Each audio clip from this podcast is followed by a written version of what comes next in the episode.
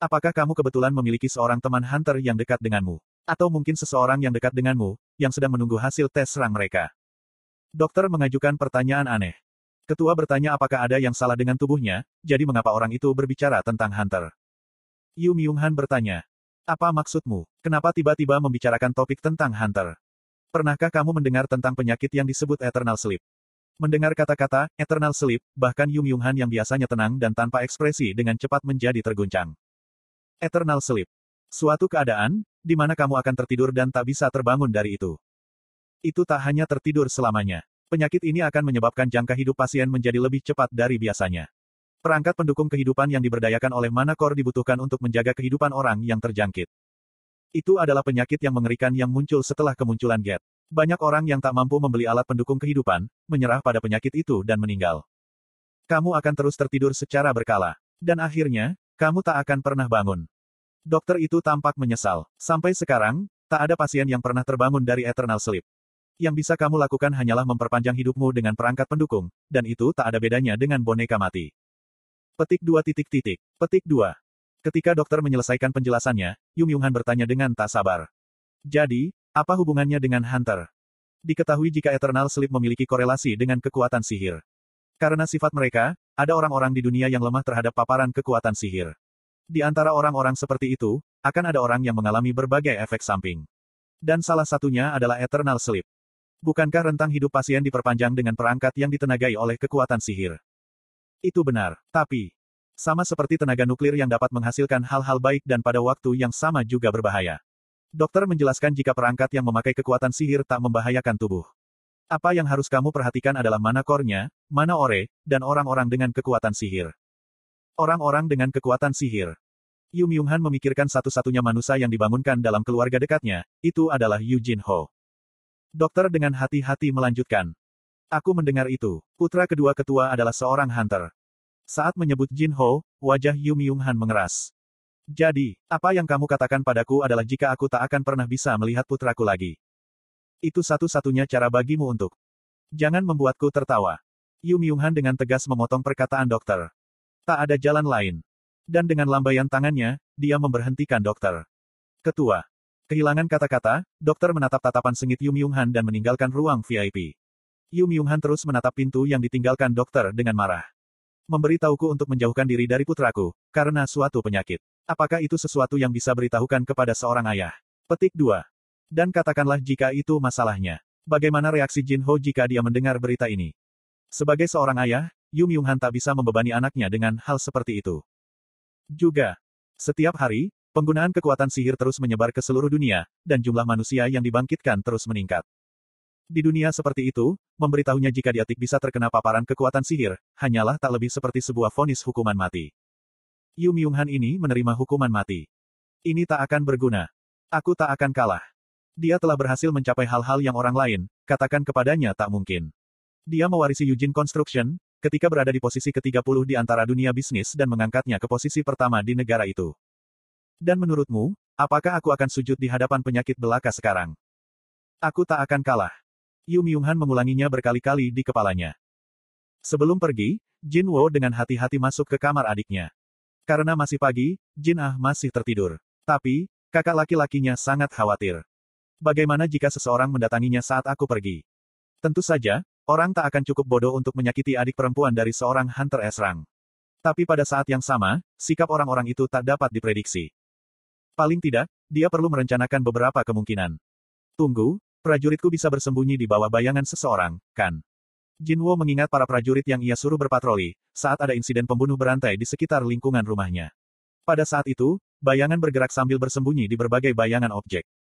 Dengan itu, dia mungkin bisa melindungi adik perempuannya tanpa diketahui. Bahkan, ada beberapa prajurit yang sempurna untuk melindungi seseorang. Bangkitlah. Jinwoo memanggil Sadobis yang pernah bertindak sebagai pengawal Tus. Cukup besar bahkan untuk jenis High Orc, ketiga prajurit mengisi seluruh ruangan Jinah. Tunggu, kenapa hanya ada 3? Bukankah ada 4 pengawal? Menelusuri kembali ingatannya, Jinwoo diam-diam berseru sebagai hasilnya. Dia menyadari jika dia meninggalkan salah satu pengawal terpaku ke langit-langit. Dia lupa mengekstrak bayangan yang itu. Lain kali, aku harus lebih berhati-hati. Sambil tersenyum, Jinwoo mengirim 3 mantan pengawal High Orc. Mereka bertiga adalah kelas elite. Itu adalah satu langkah di atas kelas normal dari prajurit High Orc biasa. Jika itu adalah ketiganya, bahkan Hunter Arang tak akan menjadi masalah. Ini bukan hanya sebuah teori, Jinwoo ingat dia pernah melihat Hunter Arang, San Gi Hun berjuang untuk melawan High Orc biasa. Dan ketiganya ini jauh lebih kuat dari musuh-musuh itu. Jinwoo mengangkat dagu ke arah Jinah. Para pengawal meleleh ke dalam bentuk bayangan mereka dan melakukan perjalanan melintasi lantai. Mereka terserap ke dalam bayangan Jinah. Yosh. Diam-diamlah bersembunyi di balik bayangannya. Jika dia dalam bahaya, tak peduli siapa musuhnya, singkirkan mereka tanpa ampun. Dengan perintah itu, Jinwoo dengan hati-hati menutup pintu kamar adiknya. Sekarang, aku merasa sedikit lebih baik. Kekhawatirannya berkurang. Setelah memastikan pintunya aman, Jinwoo pergi keluar. Seperti yang sudah dijanjikan sebelumnya, Yoo Jinho menunggunya di sana. Hyung Nim. Dengan ekspresi cerah, pemuda itu menyapa Jinwoo. Apa kamarmu baik-baik saja? Iya, Hyung Nim, motel hari ini tak seburuk itu. Karena adik perempuannya ada di rumah, Jinwoo akhirnya membiarkan Jinho menginap di motel terdekat. Untungnya, sepertinya itu cukup nyaman. Sampai kita mendapatkan kantor guild, tetap di sana untuk saat ini. Dimengerti, Hyung Nim. Karena dia sedang berada dalam suasana hati yang baik untuk beberapa alasan, Jinho terus tersenyum. Jinwoo telah mendengar kisah pemuda itu secara kasar. Untuk berpikir jika dia akan benar-benar menolak posisi Guildmaster dan mendatanginya. Ketika Jinwoo bertanya dengan tercengang, Jinho menjawab seolah-olah dia dianiaya. Tunggu, jadi kamu benar-benar memutuskan untuk datang ke guildku. Hyung Nim menyuruhku melakukannya. Jadi, dia tak bisa memarahi atau menyingkirkan pria muda, yang telah membuang gelar Guildmaster dan malah mendatanginya. Baiklah, ayo pergi. Ya, Hyung Nim. Jinho duduk di kursi pengemudi, dan Jinwoo duduk di sisi penumpang. Pasangan yang berada dalam van itu menuju ke Daesung Tower. Di tengah jalan, Jinho melirik Jinwoo. Aku ingin tahu, apa yang ingin dia lakukan di dalam Daesung Tower. Dia penasaran, tapi dia merasa tak sopan untuk bertanya terlalu banyak kepada Hyung Nimnya. Screech. Ketika Van tiba di Daesung Tower, pemuda itu akhirnya mengumpulkan keberanian karena penasaran. Jadi Hyung Nim, mengapa kita di Daesung? Aku akan kembali. Hah? Jinho cepat-cepat menoleh. Tapi pintu penumpang sudah terbuka, dan Hyung Nim sudah pergi. Jinho teringat akan hal serupa yang terjadi di masa lalu. Pria muda itu menggaruk bagian belakang kepalanya. Kadang-kadang, aku ingin tahu, apakah dia itu hantu atau manusia. Anda telah memasuki Dungeon Demon Castle. Jinwoo melepas stiltnya. Akhirnya aku kembali. Aku sangat senang untuk bisa kembali ke tempat, di mana aku bisa bergerak sesukaku. Jinwoo masuk ke dalam gate, dan mendengar suara mekanis yang seolah-olah sedang menunggunya. Asteris ding, asteris. Kues tersedia. Berbeda dengan kali pertama ia masuk, kali Jinwoo tak terkejut. Kues yang diterimanya pada waktu itu, adalah kumpulkan Demon Soul. Aku tak tahu kapan, tapi aku pikir kues berikutnya pasti akan muncul, setelah aku menyelesaikan kues itu. Jinwoo membuka kotak pesan. Asteris ding, asteris. Kues, kumpulkan Demon Soul. 2. Di lantai atas Demon Castle, iblis terkuat, Baran, hidup. Kalahkan Baran dan dapatkan jiwanya. Jika Anda berhasil menyegel jiwa Raja Iblis, Anda akan menerima hadiah besar. Kondisi kues. Kues kumpulkan Demon Soul. 1. Terpenuhi. Kues kembali ke dalam Demon Castle terpenuhi. Hadiah. Top Runestone. Statistik bonus plus 30. Hadiah. Diterima setelah kues selesai. Wajah Jinwoo menjadi cerah. Kamu tak harus kembali untuk melakukan kues lagi, kamu hanya harus naik ke level atas Demon Castle secepat yang kamu bisa. Dan hadiahnya bagus. Stats bonus plus 30. Petik 1. Kues sebelumnya cukup ekstrim, di mana dia harus mengumpulkan 10.000 Demon Soul. Walau ada hadiah 20 poin statistik bonus, yang telah ia terima. Tapi kali ini, jika aku membunuh salah satu Raja Iblis, aku akan diberi 30 poin statistik.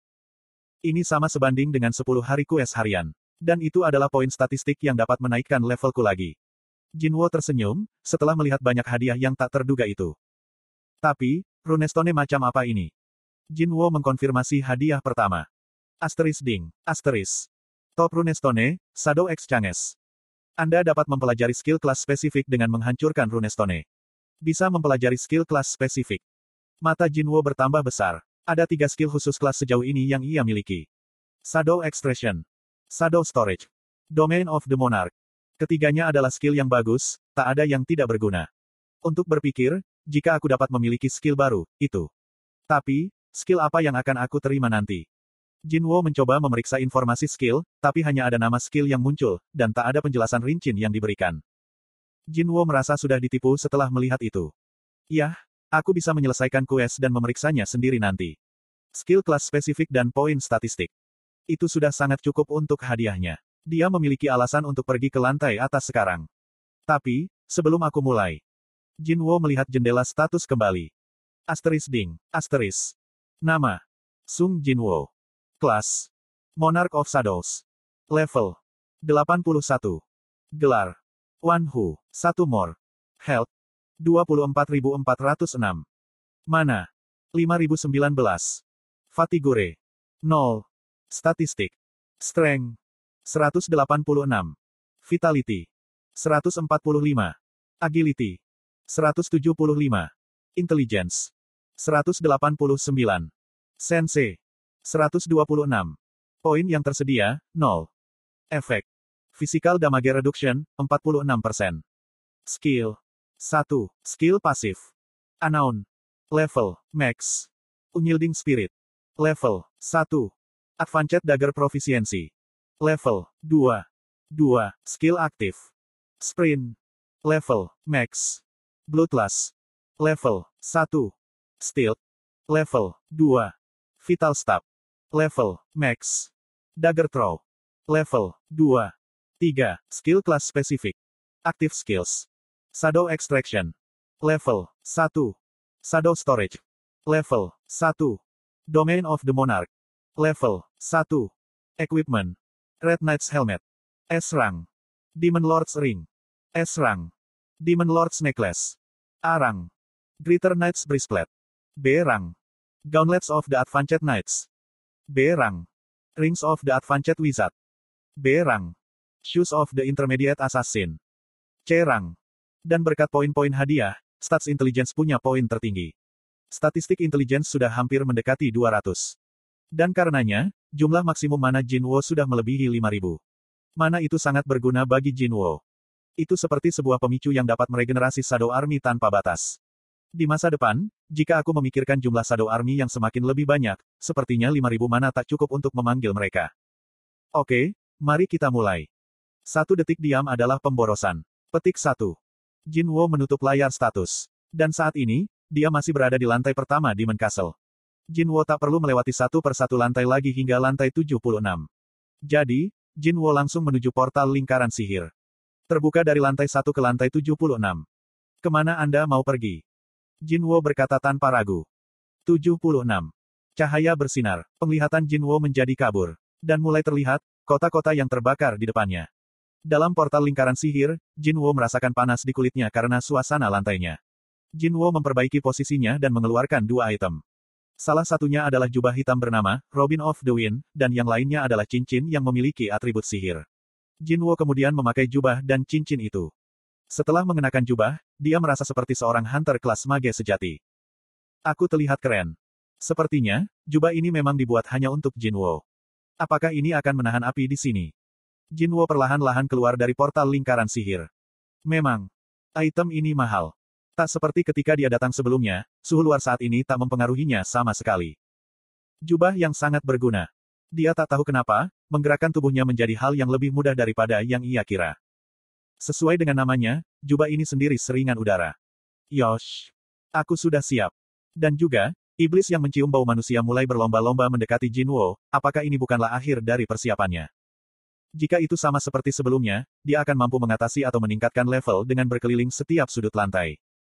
Tapi sekarang, dia tak bisa membuang waktu di sini, karena perawatan ibunya masih terus berjalan. Alih-alih memanggil dagger seperti biasa, Jinwoo malah memanggil Shadow Army. Tentara bayangan yang andal muncul. Di mana Tus? Jinwoo mencari para Tus. Semakin tinggi kelasnya, semakin dekat ia saat keluar. Tus disummon dekat dengan Jinwoo. Jinwoo mengeluarkan Marble of Grid dari inventory, dan meletakkannya di telapak tangan Tus. Kamu yang memimpin hari ini. Mage tak akan terpengaruh dengan efek samping dari Marble of Grid, tapi itu malah akan sangat berguna untuk seorang mage. Petik 1. Tus menundukkan kepala, seolah-olah sedang mengucapkan terima kasih. Boom. Boom. Boom. Akhirnya, demon raksasa mulai terlihat dengan mata telanjang. Haruskah kita memulainya? Jinwoo menginstruksikan para prajurit untuk berisap pertempuran dan kemudian memanggil Baruka Tantos dan Knight Killer. Iblis bergegas menyerang seperti sedang melihat serangga di depan mereka. Ada banyak di sini juga. Sebagai yang terakhir kalinya, Jinwoo berkata dengan ekspresi santai. Maju. Tidak, seharusnya aku berteriak, serang. Tapi sebelum dia bisa mengucapkannya. Ku. Pilar api mengerikan yang muncul dari suatu tempat dan menyapu semua musuh. Apa? Ku. Ketika nyala api terus bergerak, Demon dan tanah melebur menjadi satu. Kie. Gie. Tiba-tiba Demon menguap, dan suara mekanik yang familiar muncul. Anda naik level. Anda naik level. Yosh. Jinwoo melihat ke belakang, dan menenangkan dirinya sendiri. Di sana, ada gigi geraham yang 2 kali lebih besar dari saat ketika mereka berada di Dungeon, menonjol dengan asap abu-abu di mulutnya. Gol. Jinwoo menelan ludah. Apakah ini kekuatan, Marble of Grid? Aku berada di jangkauannya, tapi aku malah membakar semua monster yang memiliki ketahanan api. Hahaha. Ketika Jinwoo memahami situasinya, dia tertawa. Bisakah aku menyelesaikan ini, lebih cepat dari yang aku bayangkan? Jinwoo sangat senang, ketika dia melihat mayat-mayat Demon yang menjadi bahan untuk nyalanya api.